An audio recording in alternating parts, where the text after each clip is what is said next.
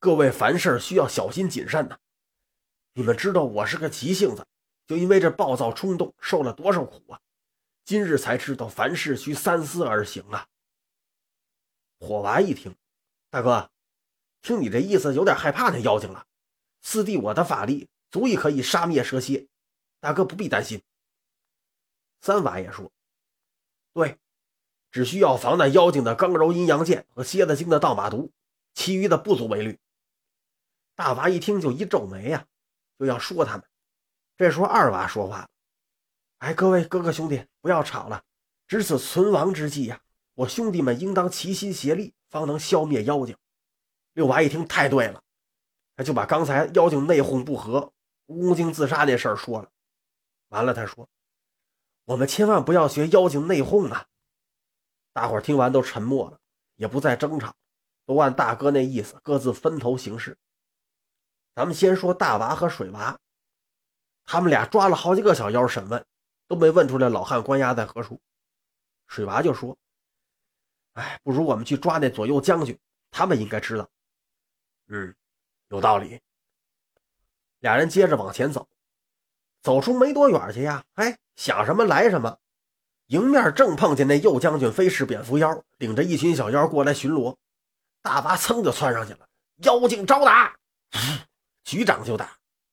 蝙蝠精大吃一惊啊，之前他和左将军俩人都没打过他，如今他眼睛还瞎一只，他哪敢自己跟大娃动手啊？他是摸头就跑，一边跑一边喊。哎，了不得了！大娃跑了。他跑着跑着呀，就听对面有人喊：“你大事不好！二娃和火娃跑啦！”蝙蝠精一看呢，对面跑过来的正是左将军巨眼蟾蜍怪。那么他打哪儿来呀？那个二娃和火娃这哥俩不是按照大哥的吩咐要拖住蛇仙二妖吗？可是俩人进了妖精的内洞啊，发现妖精没在这儿。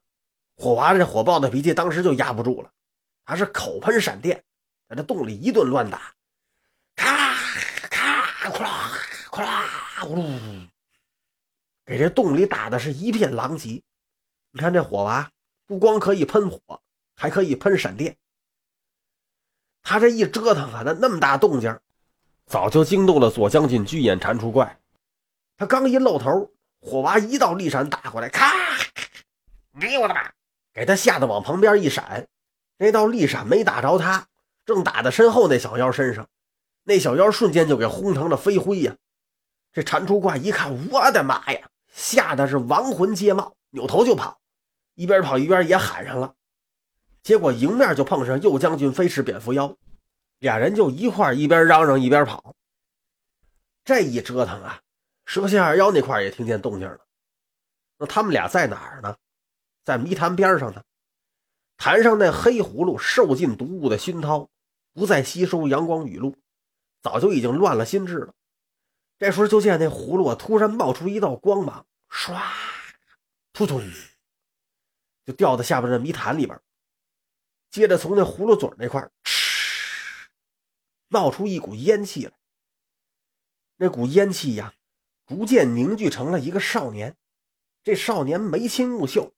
皮肤发黑，脸上还有点羞涩，穿一身黑衣服，哎，让人一看就那么喜欢。蛇蝎一见大喜呀，这黑娃正是七娃。再看那坛里边那黑葫芦，由大化小，最后缩成这手掌大小。七娃一伸手，唰，那葫芦就飞到他手上。就见他上前两步，有点羞答答的冲着蛇仙二妖叫了两声。爸爸妈妈，这是彻底迷失了心智，认贼作父了。呵，把这蝎子精给美的，赶紧抱过来。哎哎，看看这娃子，真让人喜欢。他还亲两口。蛇精笑了，嘿嘿，这是你我之子，所以大王这么说呀。孩子不都是自家的好吗？蝎子精哈哈一笑，哎，夫人这话中听。这俩妖怪正美着呢，就听洞里边一阵大乱。蝎子精就说：“哎，不好！想必是那隐身娃用如意救了其他五个葫芦娃，他们打过来了。”蛇精倒是挺镇定，无妨，有我们孩儿在此，谅他是三头六臂也伤不得我的。七娃一听啊，把那黑葫芦举起来了。孩儿有此法宝，二老放心，无人敢伤。蝎子精一听是哈哈大笑，嘿，好孩子，好孩子。这时候蛇精啊，跟旁边那小妖说：“哎，好戏已经开场了，去把那老家伙带上来，一并观看。”是。